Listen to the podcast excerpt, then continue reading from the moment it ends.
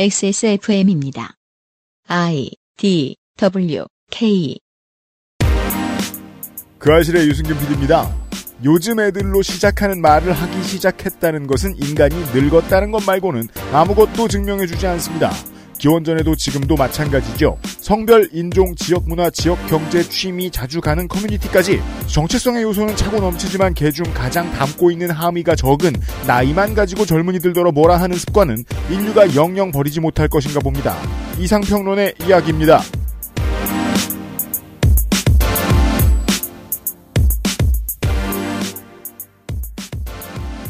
화난 사람들이 너무 많아서 짜증난 사람들을 위한 시사 매거진. 그것은 알기 싫다. 11월 셋째 주 순서를 시작합니다.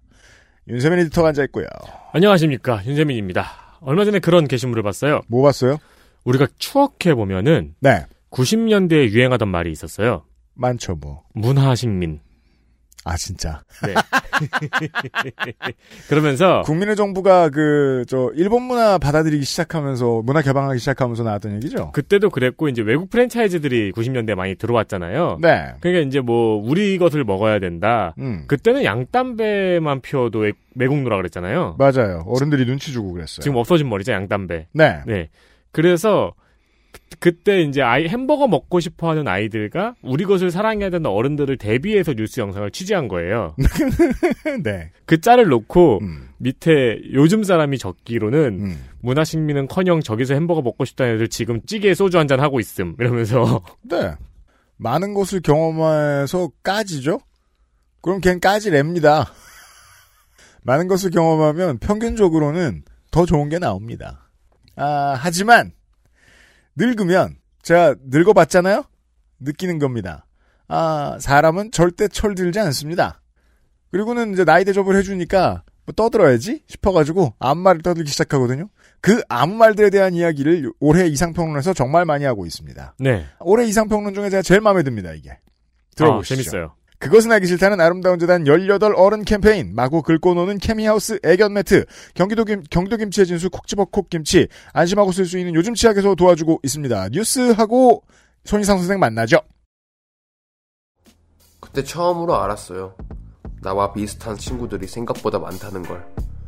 그리고 그때 처음으로 살아볼 용기가 생겼어요. 그리고 처음으로 래퍼라는 꿈에 대해 진지하게 생각했었죠. 우리는 정말 다른 것인가 다른 것이 다른 것인가 요리하는 내 모습은 어떤가 아무리 답을 찾으려 해 아름다운 재단 18 어른 캠페인 과일 먹을 거였으면 양치는 이따 하지 그랬어. 어? 왜? 맛있는데 과일? 방금 이따 끈 거 아니야? 이가 막 시리고 혀가 마비돼서 과일 맛을 못 느낄 텐데.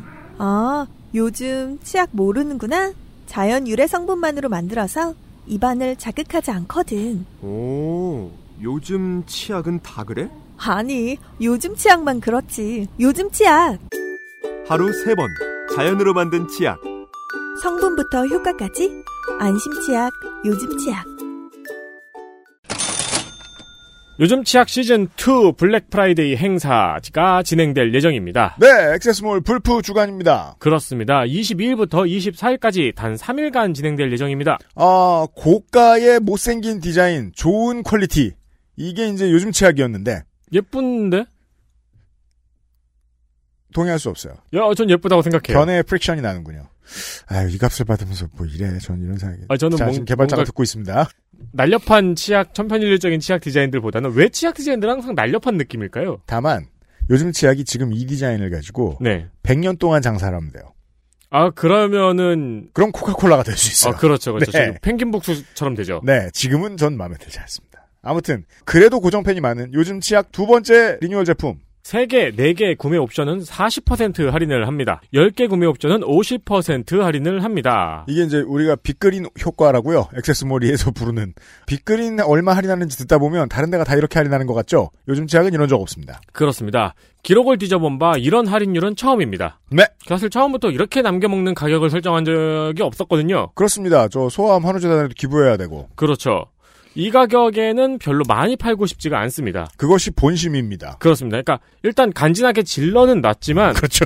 사실은 많이 안 팔렸으면 좋겠다라는 양가 감정이죠. 진심입니다, 이게. 그렇습니다. 그래서 소심하게 3일간만 진행할 예정입니다. 22일부터 24일까지 딱 3일간만 세일합니다.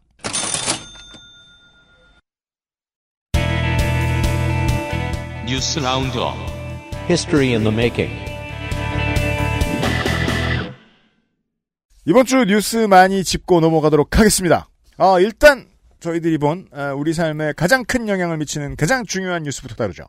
근로기준법이 개정됐습니다. 어떻게 개정됐길래? 현수막이 많이 붙어 있더라고요, 벌써. 참고하세요, 제발. 네. 까먹지 마세요. 이게 알바 포털을 많이 경험한 음. 20대들만 해도 이 정보를 누리고 쓰는 법을 잘 압니다. 음. 근데 그런 경험을 못 해본 3, 40대들은 자꾸 그냥 지구 들어가요. 그렇죠. 그러지 마시라는 뜻에서 알려드립니다. 때려 박아드립니다. 기억하세요. 앞으로 사업주는 근로자에게 이스터 있어. 아 이걸 좀 이따 나왔었는데 좀 너무 먼저 나왔어요. 뭔데요? 근로자에게 임금을 지급할 때 네. 성명, 생년월일 등의 근로자의 정보와 음. 임금 지급일, 임금 총액, 그리고 임금 계산 방법과 공제 내역이 적힌 이스터 임금 명세서를 함께 교부해야 합니다. 임금 명세서를 교부해야 합니다. 어, 뭐, 이미 저 시범으로 운영이 되고 있었고, 정규직들 같은 경우에는 이미 저 의무화가 됐기 때문에, 이거 해보신 담당자분들 많을 텐데, 이제는 정규직, 비정규직 구분 안 합니다. 그렇습니다. 임금 명세서는 서면으로 전달해야 되는데요. 네. PDF나 카톡 그리고 문자 메시지도 가능합니다. 이게 다 증거로서 활용이 가능한 문서들이거든요. 그렇죠. 그렇기 때문에 분쟁 시에 증거로 활용할 수 있도록 하는 겁니다. 두 가지 의미입니다. 분쟁 시의 증거로 활용될 것. 그리고요, 더 장기적인 이 법이 개정된 가장 중요한 이유는요, 내가 얼마를 받고 왜 받았는지를 모두가 아는 게 더 좋다는 겁니다. 그렇습니다. 노동부에서는 홈페이지를 통해서 임금 명세서 작성 프로그램도 공개했습니다. 네, 저도 가서 보려고요. 어, 쓸데없는 거 설치 많이 안 하게 시켰으면 좋겠습니다. 이 홈페이지에 정보를 입력하면은 자동으로 명세서가 만들어지는 프로그램이라고 하더라고요. 이게 된대요. 네, 아직 뭐 엉성한 부분들이 있을 텐데 도움을 받아야죠. 그쵸 이게 글로만 보면은 그럼 그냥 정보를 내가 입력하면 되는 거 아니야? 그러니까 여기에 입력 안 하고 네, 그냥 내가 쓰면 되는 거 아니야 싶은 마음인데 네, 그럴 리가 없겠지 뭔가 잘 만들었겠죠? 그렇죠. 근데 그렇게 해도 가능합니다. 이미 철저하게 하고 계신 회사가 뭐 가뭄에 콩나듯 있는 걸로 아는데 그냥 하던 대로 해도 됩니다. 네, 임금명세서를 교부하지 않은 경우에는 먼저 25일의 시정 기간을 줍니다. 예를 들어 우리 회사처럼 보통 일반적으로 이제 한 달에 한 번 급여를 확 저 다 지급하는 회사다. 네. 그러면 다음 달까지 해결하라는 얘기입니다. 그러니까 이제 네. 까먹고 안 줘도 바로 다음 날 처벌이 아니고 음. 25일 내에 주세요라고 시정 기간을 주고 네. 그래도 안 줘요. 음. 그럼 첫 번째는 30만 원, 네. 두 번째는 50만 원, 음. 세 번째는 100만 원의 과태료가 부과됩니다. 100만 원이면 키보드가 몇 개입니까? 그렇죠. 내야 됩니다. 어, 제 입장만 말씀드리면 저는 큰일 났습니다. 안 그래도 월말은 정산하느라 피곤합니다. 네. 저희 회사 같은 조그만 회사에서 그런 걸 다 누군가에게 맡길 수가 없잖아요. 음. 어, 평생을 제가 해왔습니다. 이제 일이 하나 더 늘었죠. 네. 어, 정규직은 정규직대로, 프리랜서는 프리랜서대로 권한이 하나 더 늘었다는 게 중요합니다. 프리랜서한테도 지급해 줘야 돼요? 제가 왜 우울한데요, 지금? 우리 회사는 방송사니까 프리랜서가 많잖아요. 부디 잘 활용하시기를 바랍니다. 네. 이게 또 법으로서 효용이 어디에 있냐면요. 방송국으로 얘기를 해볼게요. 우리가 또 방송가 얘기를 또 올겨울에 한번 할 텐데, 방송국들이 상당수 막 10년째, 20년째 프리랜서한테 주는 비용이 그대로인 회사들이 있어요. 네. 이거 항목 쓰는 문제에 대해서 한 번쯤 이 사회에서 얘기하게 됩니다. 그때 한 번쯤 찔리죠. 음. 이렇게 문화는 소리 소문 없이 조금씩 바뀝니다. 그런데 쓰일 만한 법입니다. 맞아요. 잘 치다 보면 버스비 320원 적혀 있을 수도 있어요.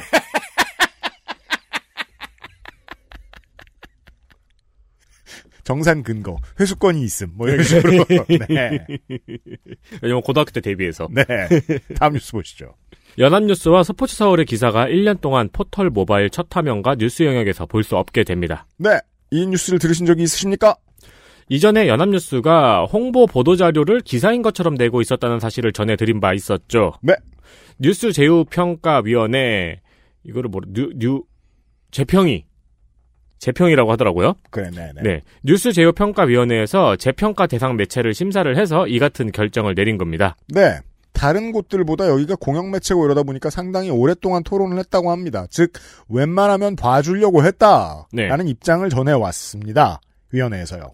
이 결정에 따라서 연합뉴스와 스포츠 서울은 네이버에서는 뉴스 스탠드 제휴로 강등이 됩니다. 네. 그러면 포털 첫 화면에서는 보이지 않게 되죠. 그렇습니다. 그리고 다음에서는 검색 제휴만 됩니다.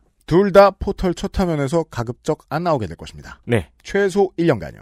재심사는 1년 뒤에 가능합니다. 어, 누가 저한테 묻더군요. 근데 왜 아직 보이느냐? 아닙니다. 방송이 업데이트된 오늘부터는 안 보일 겁니다. 11월 18일부터 적용됩니다. 첫 화면에 연합뉴스가 나타나지 않습니다. 어, 좋은 사례를 하나 가지고 와봤습니다. 제가 생각하건데 포커스 미디어라고요. 건물의 엘리베이터에 설치된 화면 있죠? 거기에 광고와 뉴스와 생활 정보를 띄워주고 그 대가로 돈을 버는 회사가 있습니다. 그거 재밌어요, 꽤. 생활 정보지의 후신입니다. 폼이 어쩌고 하는 그 광고 상품들 보면 그게 포커스 미디어 겁니다. 그, 그, 길다란 거요. 네. 네.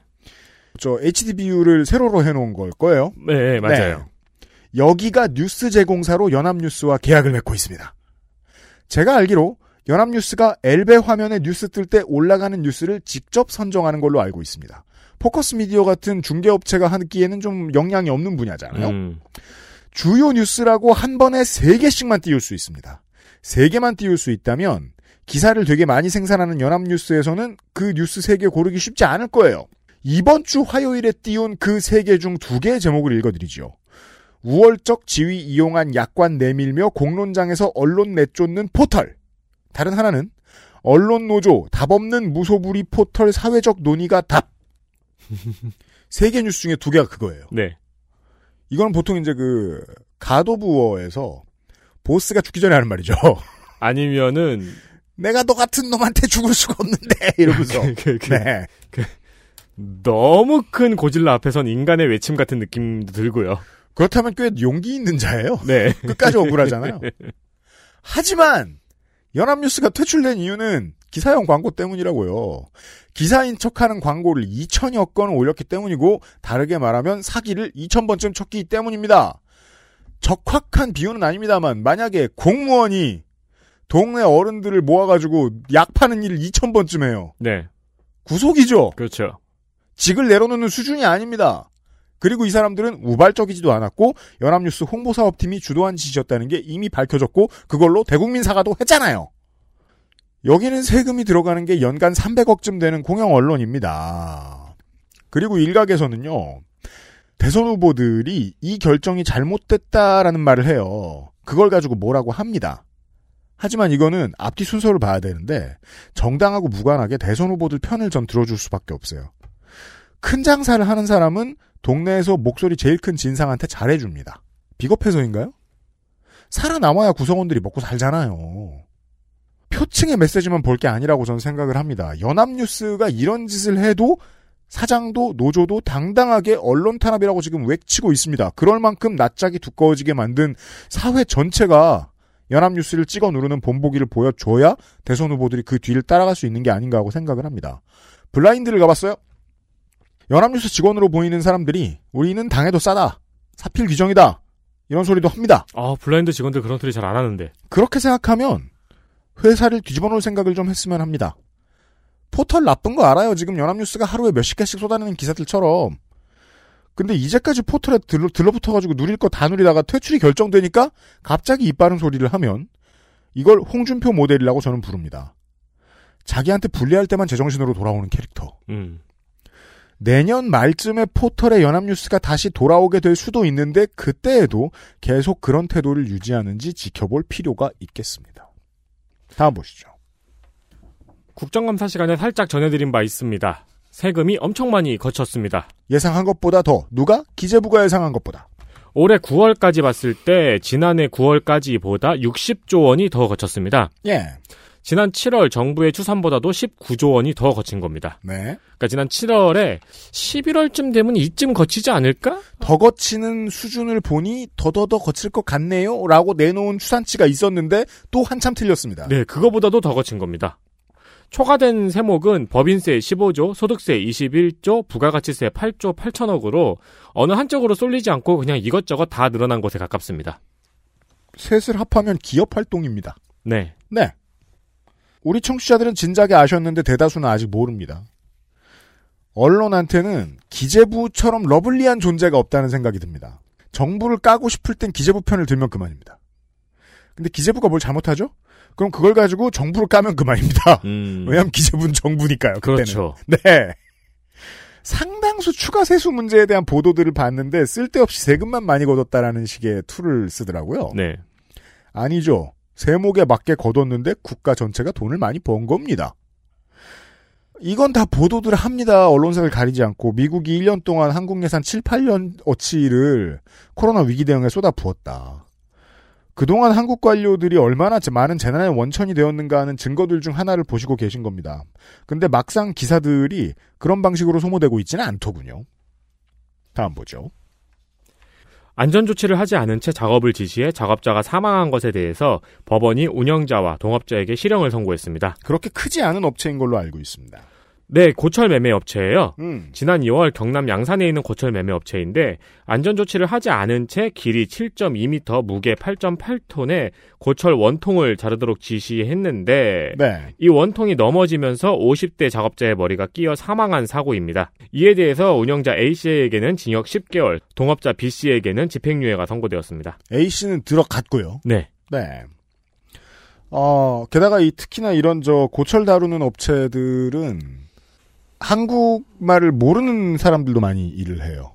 네. 처음부터 시스템을 빡빡하게 준비를 해두지 않으면 말로 알려줄 수 있는 한계가 좀 존재한다는 것도 있어요. 계속해서 이런 판례가 쌓이고 있다는 사실을 전해드리고 있습니다. 새로운 판례가요. 그리고 우리는 이런 문제를 잊어버립니다. 내가 이런 비극의 희생자가 되지 않을 거라는 흔한 안일함이 있기도 하고 저도 그렇습니다만 노동 이슈를 받아들이는 이중잣대를 미디어가 만들어 놓은 점을 좀 짚고 넘어가고 싶습니다. 노동자가 뭐하고 다치고 뭐하다 다치고 죽었다 그러면은 그때 따뜻한 이웃인 척을 하면서 기사를 쓰는 기자도 규제를 풀어달라면서 기업이 아우성이라는 기사를 쓰는 기자도 보통 같은 부서 같은 회사고 비슷한 저널리즘 스쿨을 나온 사람들입니다. 규제는 이러라고 있는 겁니다. 그리고 이런 규제는 기업주로 하여금 정신이 번쩍 들게 해줍니다. 기업 운영에 방해가 되느냐? 그렇다면 안전수칙을 잘 지킨다고 하청을 안 준 대기업을 찾아내서 벌을 주면 됩니다. 그게 다음 수순이 될 겁니다. 한편 궁금해서 찾아보다가 관련 소식을 전하는 TV 뉴스를 뒤집어 봤습니다. 작가가 썼는지 기자가 썼는지 앵커가 직접 썼는지 꼭 이런 산재 얘기할 때만 노동자라는 단어를 쓰는데 이젠 제가 분노의 임계점을 넘어가고 있습니다. 네가 방송 노동자가 아니면 너는 그냥 자본의 개라는 뜻인지 모르겠습니다. 언론이 노동자라는 단어를 언제 쓰는지를 자세히 살펴보면 국내 일반의 계급의식의 천박함을 쉽게 발견할 수 있습니다. 네. 네. 그러니까 왜 그 옛날에 뉴스 저, 그 현상수배 전단에서도 네. 노동자형 복장 뭐 이런 거 써놓고 그랬거든요. 만약에 뭐 안철수, 심상정, 이재명, 윤석열 중에 누가 대통령이 된다고 치죠. 그 사람 노동자예요. 월급 받잖아요. 그렇죠. 네. 특별히 짚을 말이 없으니까 대통령 노동자쯤 되겠습니다. 음... 영부인도 어려 영부인 노동자쯤 되겠습니다. 공무원 공무원이죠. 네, 네. 공무원. 영부인은 그냥 부인이죠. 그런가요? 근데 일을 하잖아요. 그게 좀 저 반노동적이죠, 영부인이. 그럼 맞아요. 예. 네, 따로 월급을 주든지. 그러니까 저저 뭐냐 바이든 여사처럼 음. 일을 해야 돼요. 음. 음. 아무튼 노동자 아닌 사람이 몇이나 된다고. 이재용은 뭐 경영 노동자입니다. 네. 다음 보시죠. 더 팩트에서 이재명 민주당 대선 후보의 아내인 김혜경 씨의 낙상 사고 후 첫 외출 사진이라고 네. 모자와 선글라스 그리고 검은 옷으로 꽁꽁 감싸고 있는 모습을 사진으로 찍어서 보도했습니다. 네, 어, 세이클럽 기본 아바타 같은. 기본 아바타는 팬티하고 난린 거 아니에요? 아니요, 저, 저 빨간 이불. 아 그래? 어, 요즘 분들은 잘 모르시죠? 죄송합니다. 목이버섯 같던데요? 아무튼 그렇게 된 걸 김혜경 씨라고 얘기했는데 아니었어요. 네, 이후 민주당에서는 해당 인물은 김혜경 씨가 아니고 수행원이라고 밝혔습니다. 음. 과잉 취재가 예상되어 수행원들을 모두 가려서 내보냈다고 발표하고 해당 인물은 김혜경 씨가 아니고 수행원이라고 밝혔습니다. 그런데도 꿈쩍을 안아서 이제 민주당 선대본에서 더 크게 반응을 했고 그러자 더 팩트는 지웠죠. 이 기사를. 그 정정 보도를 냈어요. 네. 네, 정정 보도를 그래서 국민의힘 탓을 했죠. 네, 정정 보도를 뭐 정정합니다. 이런 것에 뭐 관심을 두는 것은 뭐, 뭐 하면서 남의 탓을 계속해요. 그 정정 보도문을 한번 찾아보시면 이 회사가 역량 없음을 스스로 고백했다는 걸 알 수 있습니다. 메시지가 너무 이상하잖아요. 메신저가 누군지 봅시다. 왜냐하면 다른 중요한 이 사건과 관련된 얘기는 타 매체에서 많이 하니까요. 이 더 팩트라는 매체의 역사를 뒤집어서 올라가 보면 여기는 서울신문의 온라인 지부였습니다. 근데 서울, 스포츠 서울이 서울신문하고 떨어져 나가면서 이 부서를 달고 나갑니다. 이후로 스포츠 서울 인터넷 사업부가 됩니다. 2000년대에 야후나 네이트에서 보던 연예 찌라시 같은 기사들이 스포츠 서울의 이름으로 나간 스포츠 서울닷컴이 이 회사의 전신입니다.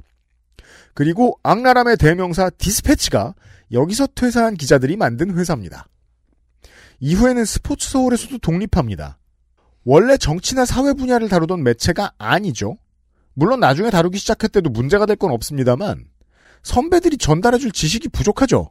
아마도 선배들에게서 배웠을 핵심 역량은 사스말이나 스토킹이었을 것이 유력해 보이는 회사입니다. 이번에 매체 이름을 알게 되셨으니까 어떻게든 눈길을 좀 주시겠죠? 어떤 매체인지 소개해드릴 필요가 있다고 느껴서 전해드립니다. 이거 너무 더팩트에 이거 정정보도에서 이거 너무 웃기지 않아요? 뭐요? 처음부터 김혜경 씨의 상태에 대한 국민적 관심을 고려해 취재 당시 검은 망토 여성에 대한 사정을 설명하거나 사진 속에서 김혜경 씨를 특정해 줬다면 정확한 보도를 할 수 있었음에도 불구하고 이런 절차가 없었음에 유감을 표합니다. 왜 안 알려줬어? 그죠. 사과문인데 한 줄로 줄이면 말을 허지죠. 네. 내가 이게 뭐야? 뭐가 돼 내가? 결국은 국민의힘한테 화를 냅니다. 네. 마지막 뉴스는 중요하다고 많이 다뤄졌던 뉴스인데 이렇게 소비되는 게 너무 이상해가지고요. 네, 16일 미중 정상회담이 온라인으로 있었습니다. 네. 화상으로 약 3시간 동안 진행이 되었습니다. 네. 화상 채팅을 두 사람이 했습니다. 네, 이 자리에서 조 바이든 대통령은 신장 위구르 자치구, 티벳, 홍콩의 인권 문제, 인도양과 태평양의 항해 보장 등을 언급하고 대만 이야기를 하면서 미국이 하나의 중국 원칙과 미중 간 공동 성명을 유지하고 있다고 말했습니다. 음. 그러면서 현재 대만 해협의 평화와 안정을 해치거나 현재의 관계를 일방적으로 바꾸려는 시도에는 반대한다고 밝혔습니다. 네. 여기까지 소개 안 한 언론사가 상당수 있었습니다. 이에 시진핑 주석은 대만이 미국의 의지에 독립 세력이 레드라인을 돌파하면 단호한 조치를 할 것이라고 답하면서 대만 이야기를 할 때 약간 둘 사이에 팽팽한 기싸움이 있었습니다. 그렇죠. 이게 맞는 전달입니다. CCTV에서는 이를 두고 바이든이 하나의 중국을 지지하고 대만의 독립을 지지하지 않는다고 말했다만 보도를 했습니다. 네. 그리고 국내 언론은 이 중국의 보도를 속보로 가져왔습니다. 역사부터 보죠. 기본적으로 민주당, 미국 민주당의 기조는 아, 미국이 할 수 있는 원래 미국이 하고 있던 프로세스로의 회귀입니다. 트럼프 시절과 비교해서. 네. 왜냐하면 트럼프는 미국이 할 수 없는 일들을 자꾸 하겠다고 했었거든요. 네. 그리고 대만이 거기에 속았죠. 오, 볼튼 저 전쟁광 중국하고 전쟁을 치르겠대. 개꿀. 음. 이렇게 속았죠. 네. 네. 그런데 이제 어, 대만 일각에서는 우리가 속았다라는 자성의 목소리도 있지만 아니다. 그래도 그때 만약에 트럼프가 연임했으면 달랐을 수도 있다라고 희망을 버리지 못하고 있는 사람들도 존재합니다. 이번 미중 정상회담이 지금 미국 민주당의 원래 태도를 잘 보여줍니다. 실제로 바이든이 한 말은 이것 준 거 맘대로 해라. 우리는 수교국이고 수교국이 남의 나라 일에 직접 관여하지 않아. 음. 라고 앞에 말합니다. 그리고 이것 준 거 해라고 말해요. 음. 대신 해안가에 긴장을 가져오지 말고 평화롭게 했으면 좋겠어.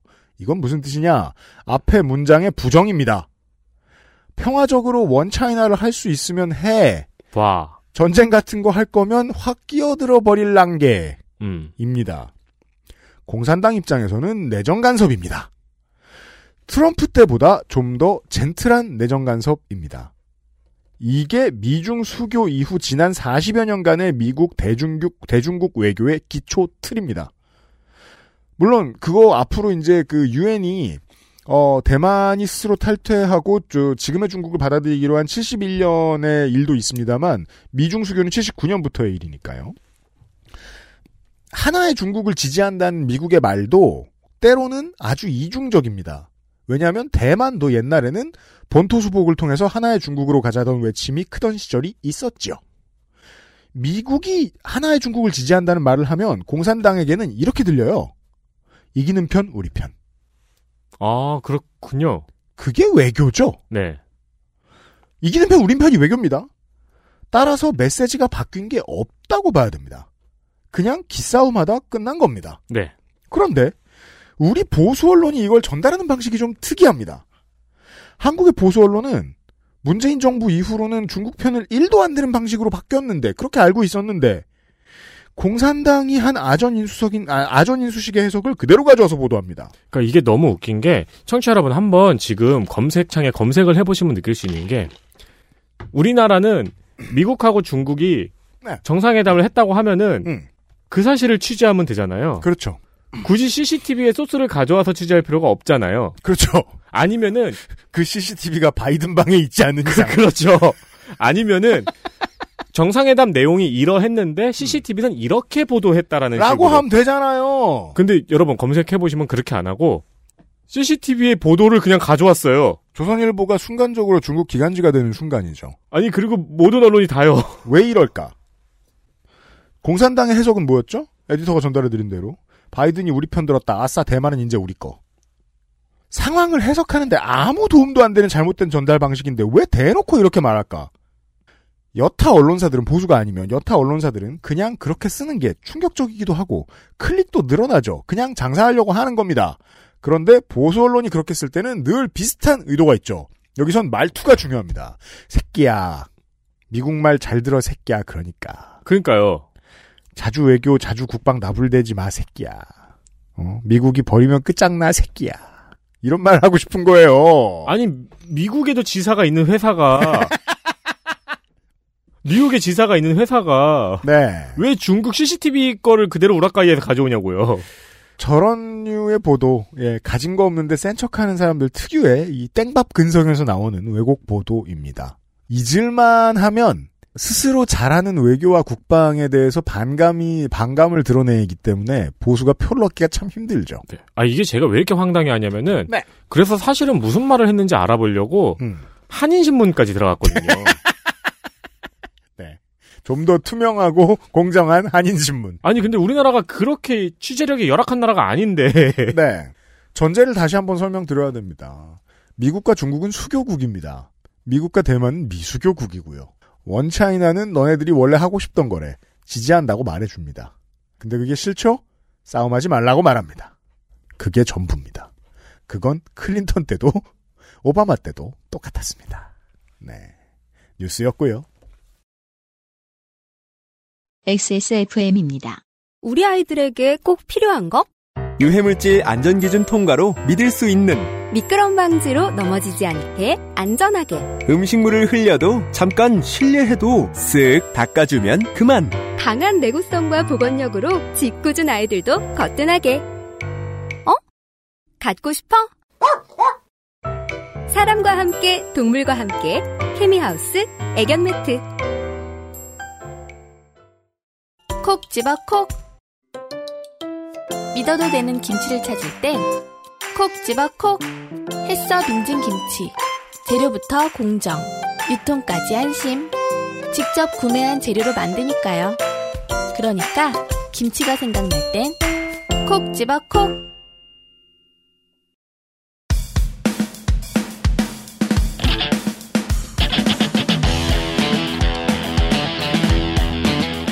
여러 가지 문제로의 다양한 접근. 이상 평론.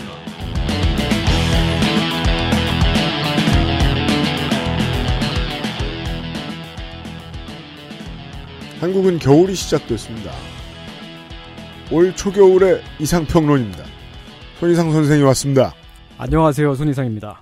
올해를 다 털어서 네. 어, 올해 내내 이상평론이 했던 얘기가 비슷합니다.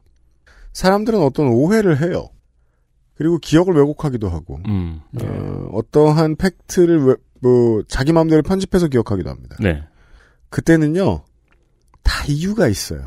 자기가 원하는 다른 사실과 조합해가지고 블럭이 맞게 조합을 하죠. 네. 실수로 그런 게 아니에요. 제가 옛날에 그 정말 어릴 때 했던 만행인데 음. 레고를 조립하는데 음. 세 칸짜리가 필요한데 네 칸짜리밖에 없는 거예요. 아, 그때 정답은 뭐죠? 뒤져보면 있다. 그쵸. 근데 저는 잘랐거든요. 아. 정말 어릴 때 했던 만 레고 진짜 안 잘리는 거 아세요? 레고 겁나 튼튼해요. 뭘로 네. 잘랐어요? 뭘로? 아니 그 얇은 그러니까 두꺼운 거 말고 얇은 판 있잖아요. 네. 그거를 이렇게 이렇게 이렇게 휘어가지고 자르려 그랬는데 네.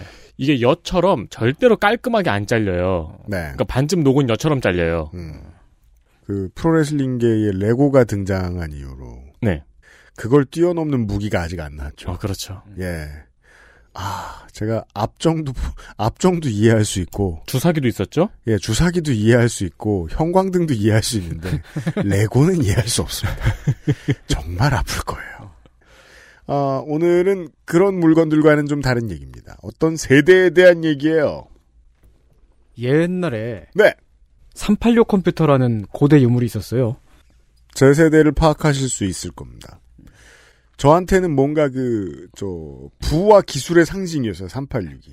음, 네, 일단 컬러 모니터가 딸려 있고, 웬만큼 살던 집이 아니면 VGA를 쓴다는 건 상상도 할 수 없었거든요. 예, 4칼라 아니면 16칼라로 만족하던 시대였기 때문에. 예. 그 왠지 모르겠는데 대중들에게 가장 유명해진 컴퓨터 용어인 것 같아요. 386. 그렇죠. 네. 어, 네. 하드 디스크가 붙어 있었어요 컴퓨터에. 네. 그 전에는 디스크를 넣어서 부팅했는데, 음. 음. 어, 아마 제가 알기로 처음으로 하드 디스크를 붙어갖고 나온 컴퓨터였던 걸로 기억을 합니다. 뭐, 최초는 아닙니다만, 그게 대중화됐죠. 네. 네. 왜냐면 386그 전에 예. 하드디스크는 너무 컸으니까요. 그리고 너무 비쌌습니다. 네. 어, 네. 널쩍했고, 그 정도까지 필요가 없었거든요, 민간에서는. 그렇게 판단했었거든요, 시장이. 386 컴퓨터로 프린세스 메이커 2를 할 수 있지 않았나요? 그건 뭐, AT 때도 가능, AT 때도 가능은 했습니다. 예. 네.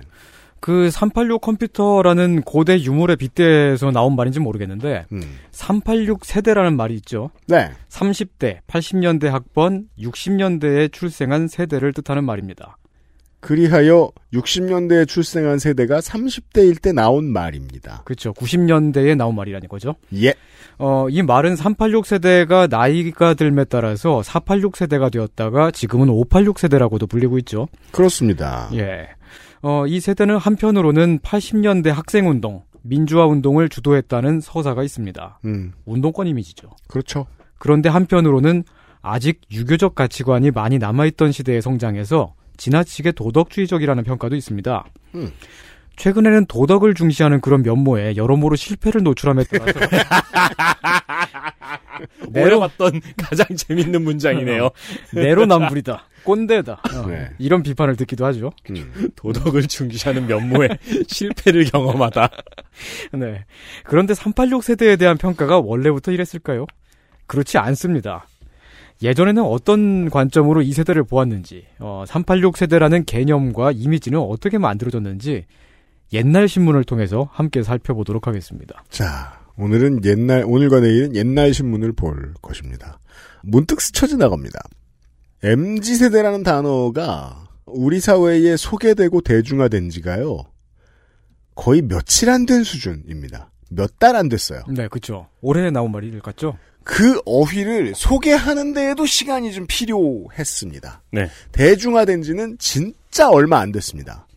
원래 어떤 단어가 세대를 표현하는 데 쓰이면 그 시절에 식자라고 불리던 등신들이 네. 들러붙어가지고 규정하느라 난리도 아니에요. 그러면서 빠르게 어떤 세대라는 단어가 규정을 팍팍팍팍 당하면서 그 사이에 짧은 시간 동안에 막 바뀝니다, 모양새가. 맞아요. 그래요. 웃기는 건 거기에 해당하는 사람 몇 없어요. 그러니까 얼마 전에 MZ 세대에 대한 이제 어떤 꼰대의 글을 봤는데 예. 댓글들을 MZ 세대가 달았더라고요. 네. 뭘 그렇게 세대를 규정하는데 환장을 하냐고. 네. 우리는 전혀 우리가 MZ 세대라고 생각하지도 않고 우리는 우리 사이에 공통점을 발견하지도 못하는데 왜 이렇게 나이 먹은 사람들은 자기보다 어린 세대를 세대라고 규정하는데 환장을 하냐고. 저는 386 세대의 글 문사들에 의해서 X세대로 규정되었던 사람인데요. 생각해 보면 저도 옛날에 그랬거든요. 그래요? 니네가 뭔데 나를 뭐 에코 세대니 Z 세대로 규정을 하느냐라고 생각을 해놓고 생각해보니까 나이 먹고 나서 요즘 세대는 MZ 세대지 하고 있었던 거예요. 그죠? 그래서 지금 MZ 세대에게 해줄 말은 하나밖에 없어요. 니들도 곧 누군가를 규정하고 싶어질 거야. 늙으면 그렇게 뒤야. 맞아. 늙으면 그렇게 됩니다. 자, 그때의 늙은이들이 예. 혹은 젊은이들이 386 세대를 어떻게 규정했는지 그때의 언론을 보자는 얘기죠. 예, 그렇죠. 지금 MZ 세대를 규정하는 것과 비슷하게 예전에도 386 세대를 그렇게 만들었습니다. 열심히 규정들을 했었어요. 예. 어, 우선 386 세대라는 단어가 일간지에 처음 실린 때는 1997년 1월 4일 조선일보였습니다. 24년 전으로 돌아갑니다. 아, 뭘 규정하는 대명사였죠. 네. 조선일보. 네. 어, 신 30대가 움직인다라는 짤막한 기사. 이게 그 1월 4일자 조선일보의 한 40면인가 41면인가 굉장히 뒤쪽에 나와요. 네. 뒤쪽에 정보 코너에 아, 옛날엔 저 신문이 두꺼웠어요. 그죠. 네. 정보 코너, 정보 섹션이라고 하는 거는 이제 별로 그렇게 중요하지 않은데 음. 그냥 흥미거리를 유발하는 그런 거 있잖아요. 네. 짤막하게 넣는 그런 코너에 실린 기사예요. 정확히는 정보 코너라기보다는 TMC 코너네요. 예. 거기에 보면 어, 신 30대가 움직인다라는 짤막한 기사에 X세대로서 대중문화를 재- 주도하는 20대와 마지막 보수 세력을 자처하는 40대 사이에 낀 세대인 386 세대 라는 언급이 나옵니다. 네. 기사의 내용은 열린 공간 30이라는 조합이 서울 대학로의 동숭동에서라는 클럽을 열었다는 거예요. 동숭동에서라는 클럽은 제가 알죠. 예, 여기가 이제 그 당시에 30대들을 주요 타겟으로 해서 기사에 짤막하게 386 세대가 언급이 되었고요. 그리고 이후에 60년대에 출생해 80년대에 학교를 다닌 30대 나이의 386 세대라는 표현이 신문에 처음 나온 것은 97년 3월 20일입니다. 와, 역사적이네요. 네, 두 달이 지나서 이런 말이 나왔죠. 어, 누군가가 이 말을 처음 생각한 사람이 있겠죠? 예. 어, 역시 같은 신문이고요. 일산 애니꼴이라는 제목의 자잘한 기사였는데 애니꼴은 되게 오래된 애니메이션 오타쿠들이 모여 있는 골짜기인가요? 아, 그게 아니고 일산의 백마역하고 그게 이제 그, 애니메라는 건 아니고 그냥 또그 우리말 우리말입니다. 아니면 아니면 애니콜의 고어인가요? 아니, 아니 이게 뭔가 무슨 뜻이 있었는데 사랑하고 관련이 있는 뜻이었던 것 같아요. 그러니까 사는 사람들도 이제는 이 이름을 모르시는 분들이 있다고 저는 들었는데 예. 아, 보통 풍동 일대일 이렇게 부릅니다. 일산에. 네네. 음, 여기가 옛날에 신촌 기차역에서부터 기차를 타면 서울을 벗어나서 나오는 그 카페촌 같은 데예요. 네. 어, 지금 많이 개발이 돼서 좀, 좀 많이 바뀌었죠. 어, 옛날에는 정발산역에서 갔었는데 예. 어, 요즘은 다른 방법도 있는 걸로 알고 있고 아무튼 네. 그 기사에 이제 일산 애니꼴에 가면 음식점과 찻집이 많다. 그리고 30대들이 많이 찾는다. 이런 내용으로 그렇군요. 어, 거기에 386 세대라는 표현이 들어가 있었습니다. 아, 97년 3월 20일. 네, 그렇습니다. 그러니까 이때만 해도 20년 뒤에 모든 중도와 진보를 다 욕할 때 쓰는 단어라고는 절대 상상할 수 없었던 그런 때인 거예요. 근데 이런 말이 있긴 애니- 있었던 거. 그냥 애니꼴에 차를 마시는 사람. 네, 그렇습니다. 네. 어, 여기 그 386 세대라고 하는 말을 쓰면서 네. 이른바 386 세대라는 표현을 썼어요. 이른바. 예, 이 신문이요. 음. 그렇다는 거는 이 말이 일단 세간에 퍼져 있- 있었다는 거긴 하죠. 아예 새로운 말은 아니고 예, 이 신문이 조금 새로운 말이다. 네, 이 신문이 만든 말은 아니고 음. 약간 이제 회자가 되고 있는 말이었는데 음. 그걸 이제 신문에 처음 실었다는 거죠. 예. 어, 386 세대와 관련해서 처음으로 정치적인 이야기가 신문에 언급이 된 것은 97년 11월 17일자 한겨레 신문이었습니다. 어, 처음부터 11개월이 지났네요. 네. 7개월, 네, 11개월이 지났네요. 네. 네. 제목은 386 세대 암담하지만 투표할 것이라는 제목의 기사로 당시 크리스찬 아카데미가 주최한 15대 대선 관련 토론회 소식이었습니다. 음. 그런데 여기에 당시 신한국당 의원이었던 홍준표 씨가 참석을 했어요. 초선쯤 됐을 거예요. 예. 음. 홍준표 의원이 이 자리에서 주장하기를 초선 의원들의 발언이 보장되는 가장 민주적인 정당이 신한국당이다라고 어, 말을 했는데 신한국당은 여러분도 아시다시피 노동법을 날치기로 통과시켜서 모든 그렇죠. 한국인이 장시간 근무를 하게 만들고 사라졌습니다. 음. 지금도 우리는 신한국당이 만든 탄력 근로제의 영향을 받고 있죠. 그렇죠. 네. 자, 386 세대가 언급된 기사에서 처음으로 실명 인터뷰를 한 정치인은 홍준표 의원이다. 아. 근데 홍준표 의원은 50년대생이죠. 네. 386 세대는 아니에요. 50년대생이 30대, 그 당시 90년대에 30대들이 많이 있었던 자리에 다녀갔던 겁니다. 네. 음. 그렇다면 386 세대로서 처음 언급된 정치인은 누굴까요? 97년 11월 26일자 한겨레 신문을 보면 이렇게 나와 있습니다. 네. 이인재 모래시계 세대와 주점 대화라는 기사에서 이인재 네, 어, 당시에 대선 후보였죠. 네. 이인재 눈물을 거둬 그 노래 가사가 아닌 이상 어, 피닉제 본인일 텐데. 네. 어, 네. 그 이인재 당시 대선 후보를 지지하는 청년 포럼이라고 하는데 내가 이제 소개가 됐는데 그 피닉제가 당시에 그 인간계에 있던 예. 아직 탈당을 한 번밖에 안 했던 네. 그런 시절이었습니다. 그렇습니다. 네. 이제 막 알을 깨고 나왔던. 그렇죠. 근데 이 청년 포럼에 원유철 의원이 있었어요. 네. 62년생으로 386 세대인 원유철 씨는 그러니까 그 언론이 우리나라가 기록한 하- 그 한글로 기록한 최초의 386 정치인은 원유철이라는. 얘기예요. 네. 그랬군요. 예, 원유철 씨는 그는 미래의 미래 한국당의 옥새를 들고 튀고 싶어합니다. 어 28살에 처음으로 국회의원에 당선이 됐었죠. 네, 일찍 당선됩니다. 네, 젊은 정치인이었는데 음, 이인재 후보를 지지하다가 나중에 한나라당으로 가서 친박이 됩니다. 그렇죠. 그리고 지금은 정치자금법 위반으로 최종 유죄를 선고받은 범죄자가 되었어요. 그렇습니다. 네. 아, 요즘은- 핵무장로이기도 해요. 예, 그렇네요. 그렇습니다. 아, 무장을 직접 해야 핵무장로인가? 야, 핵무장 주장로예요. 예. 판결이 나와서 비로소 이인재 씨는 눈물을 거뒀겠네요. 그렇겠네요. 이때 배신의 상처로 인한 눈물을. 네. 아, 요즘은 또 그 김만배 씨의 대장동 패밀리하고 같이 좀 이름이 오르내리고 있습니다. 종종 그러고 있습니다. 예, 그 원유철 씨의 부인이 그 음. 화천대유의 고문으로 그렇죠. 어, 가짜로 이름을 올려놓고 네. 어, 실제로 일은 안 하고 음, 거액의 돈을 처먹었다 그래요. 그런 이야기가 흘러나오고 있습니다. 예, 그 제 주장이 아니고 검찰이 밝힌 얘기입니다. 검찰이 흘린 것으로 보입니다. 네. 어, 이러니까 386이 욕을 먹는 게 아니겠습니까? 이게 다 원유철 때문이에요. 386 정치인 원유철 씨가 돈을 먹, 먹으니까. 386 세대가 다 같이 싸잡혀서 욕을 먹는 것이 자, 아니겠습니까? 기억을 해봅시다. 자, 기억을 하실 필요도 없습니다. MZ 세대를 막 2030 어쩌고 하면서 이 2030이라고 읽는 방법도 겁나 꼰대 같아요. 그냥 20, 30대지 뭐 2030이니? 7080이랑 7080. 겹쳐서 이야기하고 싶어 하는 거죠. 그렇죠. 이 사람들이 우경화되었다라고 일부러 주장하고 싶어서. 음. 그 당시에 1318도 있었어요. 네. 아, 그. 판유골 씨 쓰던 때 말입니까? 네, 네, 네. 저기. MZ세대나 2030을 이야기를 하면서, 2030이라고 읽겠습니다. 그들이 그렇게 읽으니까. 그렇게 이야기를 하면서, 어, 어떠한 이미지를 더 씌우고 싶어 해서 이 짧은 기간 동안에 이미지가 지금 많이 변했다고 제가 말씀을 드렸었습니다. 97년에도 그랬다는 게 지금 눈에 보이지요. 음. 보면 참 재밌네요. 2030 하면은 이미지가 정치 참여 같은 이미지잖아요. 청년 포럼. 네. 근데 왜 7080은 노래 주점일까요? 통기타 치고. 아, 그건 7, 80대가 아니라 5, 60대를 뜻하는 거라 그렇기도 한데요. 일산 애니꼴에 가면 7080 그런 거 많아요. 아무튼 네. 어, 한국이 처음으로 기록해 놓은 언론이 기록해 놓은 386 정치인은 원유철입니다. 네. 97년도에 신문에 처음 등장한 386 세대라는 단어가 이런 정도로 언급이 되었었다면 IMF 사태를 본격적으로 맞은 98년에는 좀 다른 얘기가 나옵니다. 네. 동아일보 1월 25일자를 보면 제목이 386 세대여 가슴을 펴자. 30대가 대량 실직을 하고 했으니까. 네. 음. 4월 20일자는 모래시계 세대의 어제와 오늘 그들의 긴 한숨.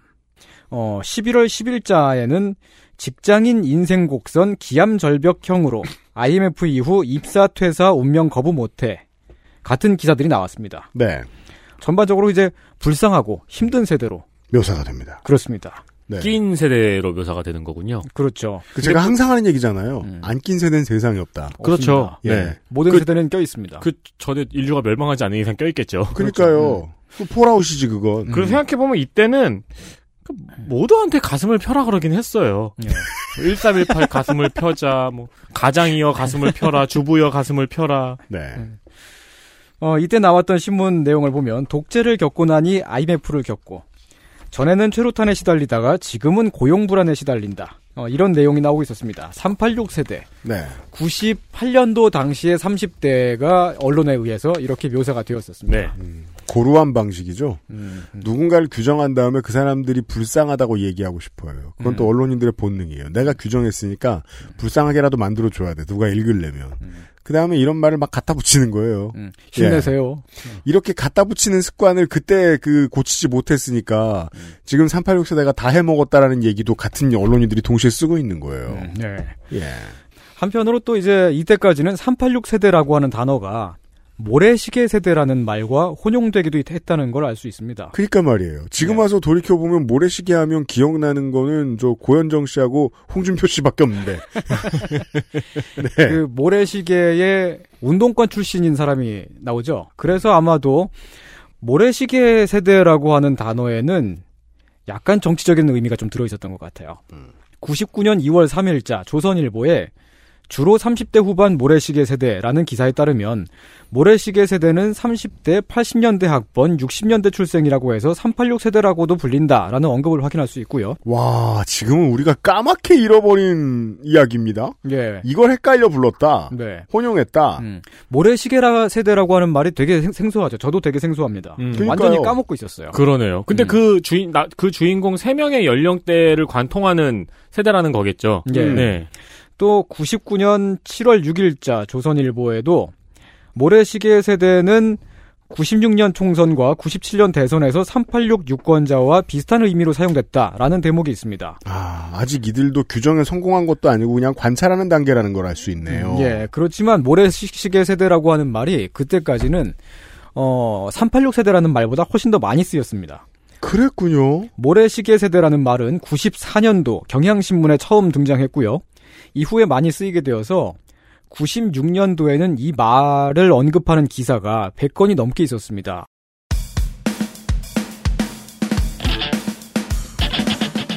요즘과 다르게 기사 수가 많지 않았습니다. 네. 네. 어, 맞아. 그, 그때는 기사 수 자체가 그렇게 많지 않아요. 100건이면 많이 말한 거다. 엄청 많이 말한 겁니다. 네. 그리고 97년, 98년에도 계속 수십 건씩 기사가 나왔었고요. 당시에 흔히 쓰이는 말이었다는 겁니다. 모래시계 세대. 반면에 386 세대라는 말은 97년과 98년에 각각 열 몇 건. 모든 주요 신문을 통틀어서 누가 클럽을 열었네. 어, 일산에 찻집이 많네. 이런 기사를 다 통틀어서 한 해에 열 몇 번 언급이 됐, 습니다 관심이 없었군요. 네. 즉 98년까지는 모래시대 시계 세대라는 말이 훨씬 386 세대보다 더 일반적이었었고요. 아, 그러니까 정치적인 어떤 것을 더 씌우기 이전에는 모래시계 세대라는 말이 더 익숙했다. 네. 네. 한편 99년도 2월 한겨레 21 246호에 실린 386 검사가 뒤집는다. 라는 기사를 보면 한결에 이거 저 원희철 의원 처음에 이렇게 부른 것도 한결에 아니었나요? 네. 검찰을 예. 386이라고 부르고 있어요. 감히 예. 요즘은 못할 짓입니다. 이 문장만 보면 검사가 컴퓨터를 압수수색하는 것 같은데. 근데 2021년 기준으로 보면 그런데 미친 검사죠. 2021년에 왜 386을 그러니까요. 예. 그 당시 386이라고 하는 단어가 지금과 네. 달랐기 때문이죠. 음. 어, 이 기사에 어느 젊은 평검사의 인터뷰가 나와요. 평검사가 이렇게 말합니다. 네. 우리가 모두 운동권 출신은 아니기 때문에 모래시계 세대보다는 386 세대라는 규정이 더 적절하다. 라고 말해요. 어, 저도 우와! 이 생각했어요. 네. 그러니까 모래시계 세대라는 것은 그 모래시계라는 그게 서사 때문에 예. 운동권이라는 인식이 더 강하잖아요. 예. 거기에 비하면 386 세대라는 말이 더 운동권 안 같이 들렸다는 거 아니에요? 1999년에는. XSFM입니다.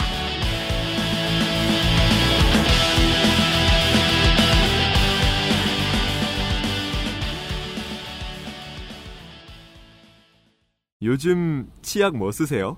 요즘 치약이요. 요즘 치약. 까다로운 사람들의 치약. 안심 치약. 요즘 치약. 콕 집어 콕. 좋은 원료를 쓴 김치를 만들 시간이 없을 땐 콕 집어 콕. 배추, 무, 고춧가루, 생강, 전부 국산. 다시마, 홍합, 표고버섯도 아낌없이 쓰죠. 그러니까 김치가 생각날 땐 콕 집어 콕. 내가 세상에서 가장 불행한 사람이구나. 집을 나와서 아동보호시설에 갈 때만 해도 그랬어요. 그런데 그곳에서 저와 비슷한 환경에서 자란 친구들을 만났고 서로에게 위로가 되었던 것 같아요. 그때 처음으로 알았어요. 나와 비슷한 친구들이 생각보다 많다는 걸. 그리고 그때 처음으로 살아볼 용기가 생겼어요. 그리고 처음으로 래퍼라는 꿈에 대해 진지하게 생각했었죠. 우리는 정말 다른 것인가? 다른 것이 다른 것인가?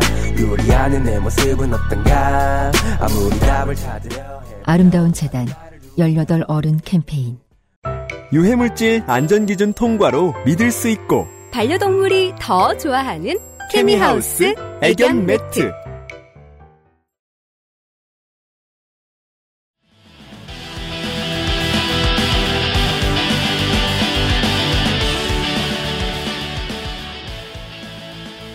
그때는 그냥 30대, 80년대 학번, 60년대 출생이라고 음. 하는 그냥 일반적인 세대 구분인데 근데 거기에 이제 학번이 들어가잖아요. 네. 그러니까 이제 기본적으로는 대학을 나온 사람이다.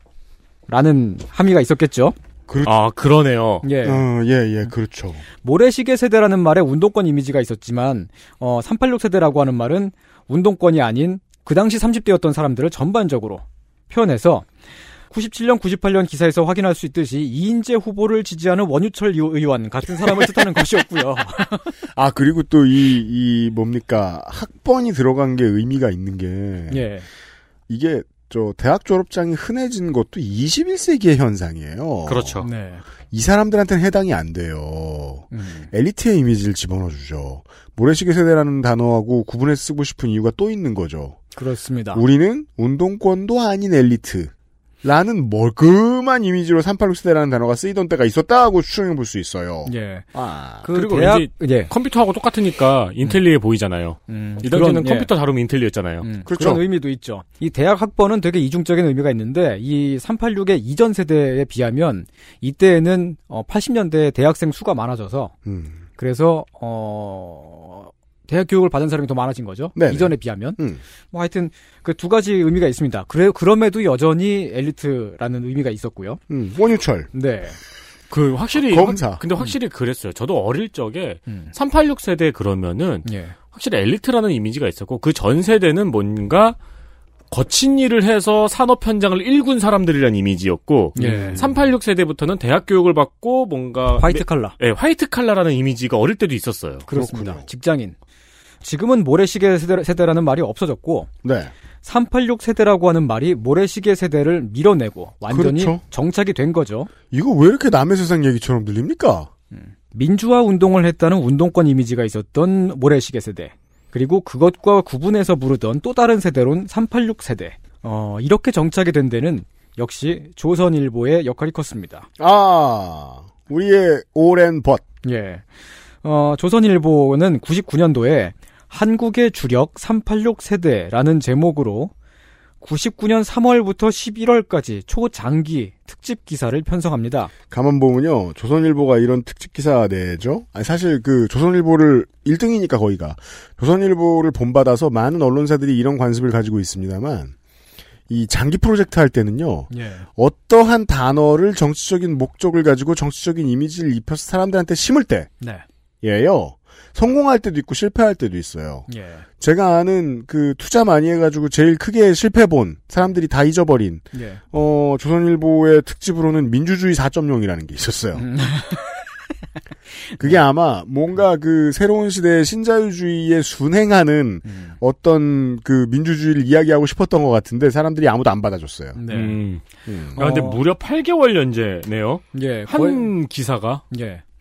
어, 되게 다각도로 바라보고 있습니다. 그래서 그 심층 취재를 한다는 면에서는 되게 좋은 기사였고, 지금 봐도, 아, 이때 이 당시의 사회상이 이랬었구나라는 그런 걸 확인할 수 있는 음. 좋은 자료이긴 합니다.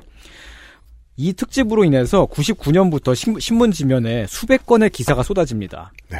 그리고 조선일보가 이 특집을 빵빵 히트를 치니까 음. 다른 신문사들도 따라가요. 그렇죠. 386 세대라고 하는 말을 되게 많이 쓰기 시작합니다. 음. 그러면서 자연스럽게 386 세대라고 하는 말이 굳어진 거죠. 음, 우리가 이제 저 진보 언론들 심지 없다고 뭐라고 하면서 음. 결국은 그동안 조선일보가 깃발 들면 다 따라갔던 거 아니냐. 음. 기껏해야 좀 성의를 보여주면 수비하거나 네. 그게 아니면 같이 때리거나 예. 결국은 보수 언론이 만들어 놓은 아젠다를 벗어나지 못한 거 아니냐 당신들이 이렇게 얘기했는데 대표적인 사례가 여기 있네요. 예. 아, 이 특집은 386 세대 기자들이 직접 쓰는 386 이야기 라는 모토로 조선일보 기자를 예. 386이라고 부르고 있습니다. 1년 내내 매주마다 연재를 했습니다. 아, 쉬지 않고 집어넣네요. 근데 음. 자기 회사 기자들도 386이라고 불렀던 거 보면 386을 미워한 것도 아니에요. 미워한 것은 아니죠. 이 기자들은 지금도 조선일보에 있을 거 아니에요. 만일 그렇죠. 있다면 만약에 지금, 있다면. 예, 부장급 이상 부장급 정도 거예요. 아니면 뭐 이들 중에서 뭐, 뭐 국회의원이 됐거나 어, 아니면 뭐 회사를 그렇죠. 따로 차렸거나 네. 네. 당시 기사 하단을 보면 기자 이름 괄호치고 80 몇 학번이라고 써 있었습니다. 이, 이 조선일보 기자들이 386 세대라는 거를 인증을 한 거예요. 아, 네. 요즘도 그 메이저 보수 언론들을 보면은 2030 누구가 쓰는 이야기 이러면서 필자 이름 뒤에 꼭 괄호 치고 몇 년생이라고 써놓거든요. 네. 음. 80몇 년생 누구가 쓰는 이야기. 뭐 2030이 누굴 저격한다. 막 그러기도 하고요. 특정 세대들을 모아서 특정 담론을 만드는 거죠. 그런 거 많았죠. 20대가 저격하는 386. 음, 예. 그 무슨 저, 저 곤충 싸움 내기 같아 보이네. 네. 예, 바깥에서 이렇게 쳐다보면서 돈 걸고. 음. alternative 미디어가 별로 없었던 그 시절의 조선일보는 거의 여론 자체라고 할 수도 있을 정도였는데, 힘이 정말 정말 셌습니다. 지금과는 비교할 수 없었습니다. 예, 지금도 물론 굉장한 영향력이 있는 신문이지만 그 당시엔 정말 그랬습니다. 이때는 저도 조선일보를 봤어요. 예. 제일 진짜로 제일 부수가 많았고요. 네, 왜냐면은 예, 그리고 어디 식당 가면 그냥 있고, 그냥 있고 뭐 네. 그때 이때는 이제 친구 집 가서 자주 놀았잖아요. 예. 친구 집이나 앞집 가면 조선일보 있고 그러니까 예, 네. 네. 항상 그- 있었습니다. 그 저기 광수 생각 본 것 때문에 기억이 정확히 나네요. 음, 네. 어, 사실상 이 조선일보의 386 특집이 우리 사회의 386 세대라는 말을 정착시킨 것이기 때문에 이 연재 기사들을 따라가면 초창기 386 세대 담론을 살펴볼 수 있겠습니다. 음, 그래서 살펴보겠습니다. 좋아요. 예. 한국의 주력 386 세대 최초 연재 기사는 99년 3월 2일에 나왔습니다. 어, 기사 처음은 이렇게 시작을 합니다. 화염병을 던지고 백골단에 맞서 투석전을 벌이던 그런 시대를 짧게 묘사를 하고요. 음. 여기 이렇게 써 있습니다. 386 세대는 누구나 기억한다. 돌을 들었건, 구경만 했건, 도서관에 앉아 아예 외면했건, 그들은 격한 시위 문화의 지역, 어, 시위 문화의 기억에서 아무도 자유로울 수 없다. 음. 아, 좋은 문장이네요. 예. 조선일보가 밀기로 한 386 세대라는 말은 하나의 시대상을 공유하기는 하지만 돌을 들고 학생 운동에 나섰던 사람뿐만 아니라 멀리서 구경만 했던 사람, 음. 보지도 않고 아예 외면했던 사람까지를 모두 포함하는 지금처럼 분화의 분화를 거치기 전이네요. 예. 그냥 정말 그 숫자 기준에 맞는 그 나이 또래 사람들 전체예요. 예. 그렇게 개념을 만듭니다. 이 기사는 이런 얘기로 시작해서 재빠르게 주제를 바꿔요. 한국이 컴퓨터와 제대로 만난 첫 세대. 386 세대가 컴평, 어, 386 세대가 컴맹 사회에 PC 문화를 도입했다. 라고 하는데, 아, 여기서 PC라고 하는 건 political correct가 아니고요. 그렇죠. 어, 퍼스널 컴퓨터. 퍼스널 컴퓨터. 네. 아니 근데 PC 하면 당연히 퍼스널 컴퓨터인데 요즘은 아니래요 또. 어, 그러게. 네. 그죠? 어. 왜냐면 컴퓨터는 당연히 personal 하니까요 이제. 그렇죠. public 컴퓨터. 저 버스 음. 터미널에 동전 넣고 쓰는 컴퓨터 있던 시절. 네. 어, 컴퓨터 이야기를 하는 거 보면 그 386 세대라고 하는데 확실히 컴퓨터를 쓰는 사람이란 이미지가 있었던 것 같아요. 네. 어. 그렇죠. 그러면서 80학번 안철수 씨를 언급을 합니다. 자, 하염. 우리가 이제 어. 그 386을 만나는 홍준표에서 시작해서 네. 네. 386 정치인 원유철, 네. 안철수, 네. 386들입니다. 386 특집의 첫 시작을 만족스러워요. 와, 안철수 씨로 시작을 해요. 많은 사람들이 알을 깨고 나오네요. 예. 네. 하지만 음. 2021년에 2020년대의 안철수 대표는 어 386이라고 하면은 다 잡아잡술 기세입니다. 그렇죠. 예. 본인이 최초입니다. 그렇습니다. 네. 신문은 안철수 씨를 이렇게 묘사합니다. 자기 컴퓨터에 침입한 바이러스를 고치다가 백신 프로그램의 개, 백신 프로그램 개발에 나섰다고 하면서 컴맹 시대를 순식간에 첨단 좌표로 이동시킨 혁명가라고 표현을 합니다. 음. 훌륭한 사람이었죠. 예, 안철수 씨를 386 세대의 대표 주자로 처음 거론하면서 음. 혁명가. 레볼루셔너리. 예, 이러니까 386 세대가 시뻘겋고 다 무시무시한 거 한 줄 아는, 거, 아- 아는 거 아니에요. 사실은 그게 아니었던 겁니다. 안철수였어요. 예, 안철수였습니다. 요 지면에 안철수 씨보다 더 크게 나온 사람이 있었습니다. 누구예요? 사진도 기사에 실려 있었어요. 네. 당시 변호사였던 82학번 원희룡 씨였습니다.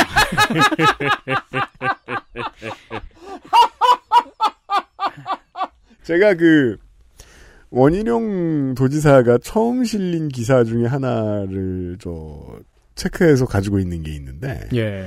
본인이 이제 그 사시 합격하고 얼마 안 됐을 때였는데 사시 합격하고 이제 주정 부리다가 아, 사법연수원 시- 시절에. 예 경찰서에 끌려가서 내가 누군 줄 아냐라고 예. 행패 부리다가 그랬던 적이 있으시죠? 그때 원모씨 이렇게 나왔던 원희룡 도지사의 기사 예. 아, 아무튼 386 으로 처음에 명명된 사람들을 만나보고 있습니다. 예. 원희철에 이어 원희룡. 네. 사진이 대문짝만하게 나왔어요. 네. 학력고사 전국 수석으로 저 법대에 입학하고 그렇죠. 시위하다가 경찰서에 끌려가고 음. 공단에 위장 취업해서 야학을 했다는 인생 스토리를 다루고요. 네. 기사를 보면 굉장히 훌륭한 분이셨던 것 같습니다. 아, 정말로 훌륭하십니다. 아, 원, 원희룡 씨는 방금 전에도 말씀드렸습니다만은 음. 경찰서에 잡혀간 게 대학생 때 시위하다가 잡혀간 것만이 아니고요. 그렇죠. 예. 나중에 어른이 되신 후에는 음. 길에다 노상방뇨를 하시다가 그렇죠. 어, 항의하는 50대 어, 어, 50세 어르신을 마구 폭행하고 경찰에 연행이 되셨습니다. 그런 적이 있- 사실입니다. 예. 경찰에 잡혀가서는 사법연수원생을 우습게 보느냐. 그렇죠. 라고 하면서 경찰을 패고 기물을 파손, 파손하셨는데 그러니까 뭘 부셨대요. 이러니까 386 욕을 먹는 거 아니에요.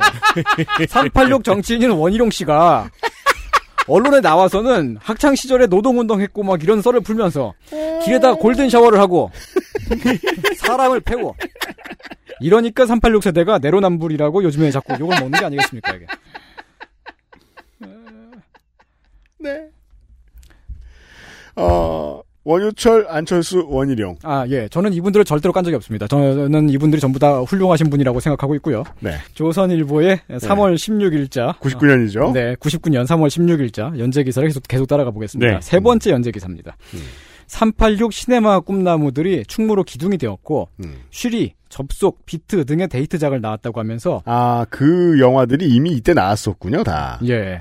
81학번 강재규 감독, 86학번 장윤현 감독, 83학번 이정향 감독, 81학번 김성수 감독 등을 언급을 합니다. 어, 사진은 강재규 감독, 김성수 감독, 장윤현 감독 순서대로 이렇게 딱 수- 실어 놓고요. 네. 인터뷰는 82학번 박찬욱 감독이랑 했어요. 음. 왜죠? 어, 제일 인터뷰를 따기가 쉬운 사람. 네, 수월했을 네. 거예요. 왜냐하면 그 당시에는 박찬욱 감독이 올드보이는 물론이고 아직 JSA도 찍기 전이었어요. 어, 그러면 그 전에는 무슨 영화로 유명해졌었을까요? 말이에요. 제일 먼저. 유명해진 영화로 알고 그 있는데. 전에 영화를 두- 장편 영화 두 편 찍은 걸로 제가 알고 있는데 두 편을 제가 다 봤거든요. 네. 어, 정말 힘들 때 힘이 되는 영화입니다. 왜요? 어, 이런 고장도 영화 저 따위로 영화를 영화를 저렇게 찍을 때가 있었구나. 음. 만- 시- 실수를 해야죠, 사람이. 예. 그게 뭐, 장윤환 감독이나, 예. 저 이정현 감독이나 강재규 감독 같은 사람은 인터뷰하기도 힘들었을 거예요. 바빠가지고. 많이 떴을 때니까. 예, 그러니까 박찬욱 감독은 아직 이때까지는 세계적인 거장이 아니었을 때. 다른 어. 해가 꾸는 꿈, 예.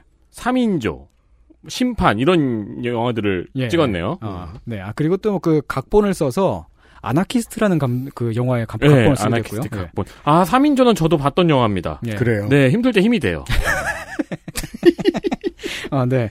어, 쟁쟁한 감독들 사이에서 박찬욱 감독에게 영화, 어, 이제 인터뷰를 합니다. 신문에 이제 박찬욱 감독은 이렇게 말을 했어요. 네.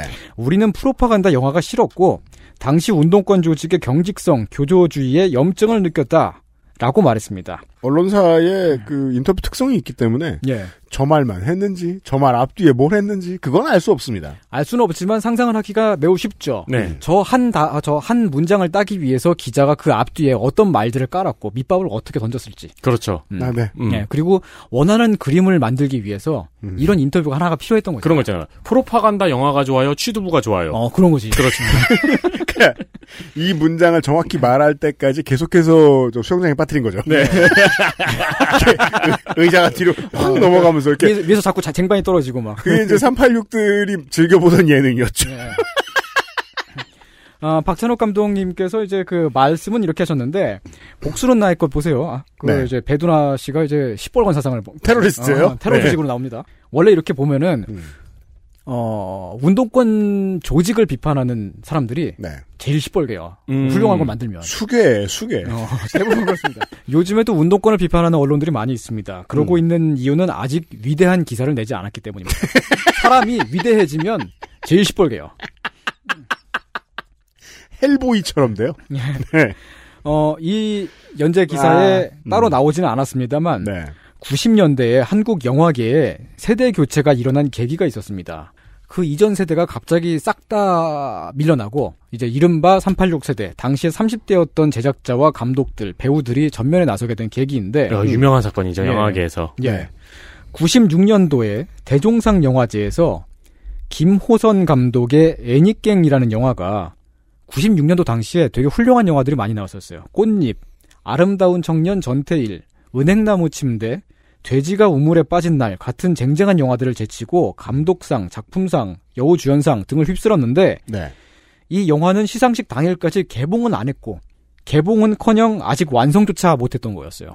그러니까 심사위원들이 영화를 보지도 않고 그냥 상을 준 겁니다. 그렇죠. 알고 보니까 이 애니깽이라고 하는 영화는 노태우 정권 때에 문화공보부가 추진한 기획 영화였고요. 문공부였죠 그때 이름이. 예. 네, 문화가 공보와 붙어 있었습니다. 그렇습니다. 그, 그 작업이 정권이 바뀌고 YS가 대, 통령이된 후에도 네. 계속 이루어지고 있었던 거죠. 근데 이제 그 독재 국가들을 보아하니 음. 아 원래 이제 이런 거로 이제 영화 만들고 방송국 이렇게 운영하고 이럴 때에는 공금을 이제 명목상 집행하지 않습니다. 국제사회가 두려워서. 예. 그래서 안기부를 동원했죠. 안기부 자금을 영화 제작했습니다. 예, 안기부 픽처스의 작품이에요. 음. 그래서 였는지 심사위원들이 영화를 보지도 않고 다짜고짜 상을 주었죠. 그래서였는지는 뭐야? 근데 생각해보면은 저도 그렇고 대다수의 한국인들이 애니깽, 꽃잎, 아름다운 청년 전태일, 은행나무 침대, 돼지가 우물에 빠진 날에서 애니깽만 빼고 다 보지 않았나요? 그러니까 이때에 이제 그 글줄을 읽고 쓸 줄 아는 정도 나이가 넘어간 사람들이 여기에 관심이 있었다면 보고 다들 이상해했죠. 그렇죠. 뭐, 뭐가 이상했냐면 이 작품은 저래, 이 작품은 저래 막 떠들다 말고 애니깽이 뭐야? 도대체 그게 뭔데? 뭔지 알지도 못하는데. 네. 그때 여- 여론의 반발이 워낙에 거셌었고요. 또 검찰이 대대적으로 이 사건을 계기로 영화계 비리를 파헤칩니다. 자연스럽게 이전 세대 감독과 제작자들이 물러나고 젊은 네. 영화인들이 전면에 나서게 된 것이지요. 네. 영화계 세대 교체를 다루는 기사를 내면서 이런 전후 사정을 전하지는 않고 음. 박찬욱 감독의 입을 빌어서 운노권 비판을 깔아놓습니다. 아, 이게 그, 조선일보의 실력은 하루 이틀 이루어진 게 아니군요. 예. 이 실력이 얼마나 대단하냐면 박찬욱 감독이에요, 무려. 그러니까 민주노동당에 참여했던. 이게 이제 지금의 40대, 50대 청취자 여러분들이 놀란단 말이에요. 예. 방역도 잘 됐고, 경제도 성공한 게 많은데, 음. 어쩜 이렇게 실패작처럼 보이게 잘 요리했느냐. 예. 실력이 있거든요. 예. 음. 이 발언 한 줄도 실제로는 이런 맥락이 아니었을 수도 있습니다. 네. 근데 어쨌든 뽑아냈죠. 그러니까 쟁반 노래방처럼 말한 것일 것이다. 예. 이 사태가 터지니까 젊은 감독 한 명 데려다가 운동권 조직에 대한 비판 한 줄을 음. 딴 거예요. 네. 99년 3월 23일자 네 번째 연재 기사는 넥타임에서도 비판 정신 살아있다. 라는 제목입니다. 참고로 그 당시에 압도적으로 호, 호평을, 그러니까 칭찬을 받았던 영화가 꽃잎이었던 걸로 기억을 하거든요. 꽃잎은 지금 봐도 정말 엄청납니다. 근데 저는 그거를 한 세 번인가 봤는데 네.